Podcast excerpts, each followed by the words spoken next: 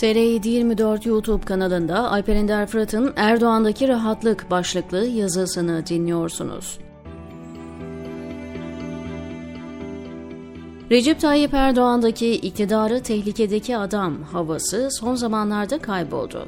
Tıpkı 1 Kasım 2015 seçimlerinden 1-2 hafta önce yüzüne yayılan o rahatlama hissinin aynısını gözlemlemek mümkün.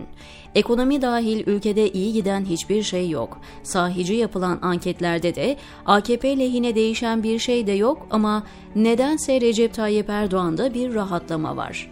Bazı deprem bilimciler deprem hakkında konuşurken yer altından çok gökte olan bitene göre değerlendirme yaparlar. Söz gelimi güneş tutulması, ay tutulması ya da gezegenlerin bir hizada toplanması gibi. Ben de acizane Türkiye'deki siyaseti iç dinamiklerle değil de dış dünyayla açıklanmasını daha doğru buluyorum. İç dinamikler önemsizdir demiyorum ama son kertede karar verici olmadığı düşüncesindeyim. O nedenle Erdoğan'ın bu rahatlığının sebebinin uluslararası düzenden bir şeylerin garantisini alması mı diye kendime sormadan edemiyorum. Öyleyse daha önceki seçim oyunlarının tekrarlanma ihtimali artıyor. AKP Genel Başkanı bütün uluslararası güç odakları için öylesine kullanışlı, öylesine yararlı bir aparat ki sanıyorum bu yüzden ondan bir türlü vazgeçemiyorlar. Uluslararası düzenin bugün Türkiye'den isteyip de alamayacağı hiçbir şey yok ve bunun için ne iç kamuoyuyla uğraşmak zorundalar ne de önlerinde aşmaları gereken kırmızı çizgiler var. Her şeyi tek bir kişiden istiyorlar ve kemiksiz et olarak önlerine geliyor. Üstelik istedikleri şeyleri alırken de hiç imajları zedelenmiyor, kötü olmuyor ya da kötü görünmüyorlar. Çünkü en büyük bozgunları ve ihanetleri bile tarihin görmediği zaferler gibi tabanına yutturmakta özel bir yeteneği olan bir adamla çalışıyorlar. Bununla birlikte siyasi muhalefeti demiyorum ama toplumsal muhalefet önümüzdeki seçimlere yine büyük anlamlar yüklüyor. Hiçbir şey olmasa da ekonomik krizin AKP iktidarını silip süpüreceğini zannediyor ve 80'li 90'lı yılların sosyolojik ve siyasi havasıyla söylenmiş o sözü tekrarlıyorlar boş tencerenin götürmeyeceği iktidar yoktur. Bu cümlenin bugün hiçbir geçerliliğinin olmadığını korkarım ki acı bir şekilde öğrenecekler ve muhtemelen yine çok büyük hayal kırıklıkları yaşayacaklar. Demokratik seçimlere inancın ve bu yolla sonuç alınabileceği ile ilgili ümitlerin de tamamen bittiği bir seçim olma ihtimali yüksek.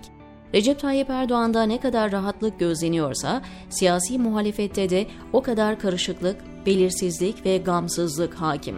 Yine de AKP'nin siyaseten açıklanamayacak derecede oyları düşerse seçime kadar İyi Parti ile yedeklemeleri de mümkün. 15 Temmuz'dan aylar önce Recep Tayyip Erdoğan'a ağza alınmayacak şeyler söyleyen MHP'nin daha sonra AKP'ye tam bir koltuk değneği olması gibi ihtiyaç halinde İyi Parti'de oraya eklemlenebilir. AKP'yi iktidarda tutmak isteyenlerin kamuoyunu ikna etmek için bulabilecekleri yöntemlerden bahsediyorum. Yoksa seçim kazandırmaları o kadar zor değil.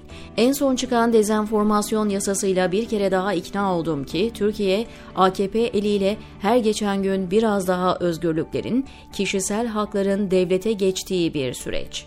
Siyasi muhalefetin görevi de yaşananları demokrasi içinde oluyormuş havası vererek legalleştirmek. 60 oy farkla meclisten geçen bu yasa oylanırken 90 CHP milletvekili oylamada yoktu. Kendilerinin oylamaya bile girmediği bir yasayı böyle bir atmosferde Anayasa Mahkemesi'nin iptal etmesi mümkün mü? Şimdi sıra Şebnem Korur Fincancı'yı bahane ederek meslek odalarının hakkından gelmeye ve son muhalif bölgeyi de devletin tam kontrolüne almaya geldi. Bundan sonra Türkiye tam anlamıyla Suudi Arabistan'a dönecek. Hani derler ya Suud'u yönetmek Teksas'ı yönetmekten daha kolaydır. Her tarafından yakalanmış bir adamı ikna edince bütün Türkiye'yi ikna etmiş olursunuz. Daha kolay yönetilen, dizginlerin daha kolay elde tutulduğu bir ülkeyi kim istemez? Tekrar etmiş olayım. Recep Tayyip Erdoğan'ın yüzünde seçim endişesi taşımayan ürkütücü bir rahatlık var, diyor Alper Ender Fırat, TR724'deki köşesinde.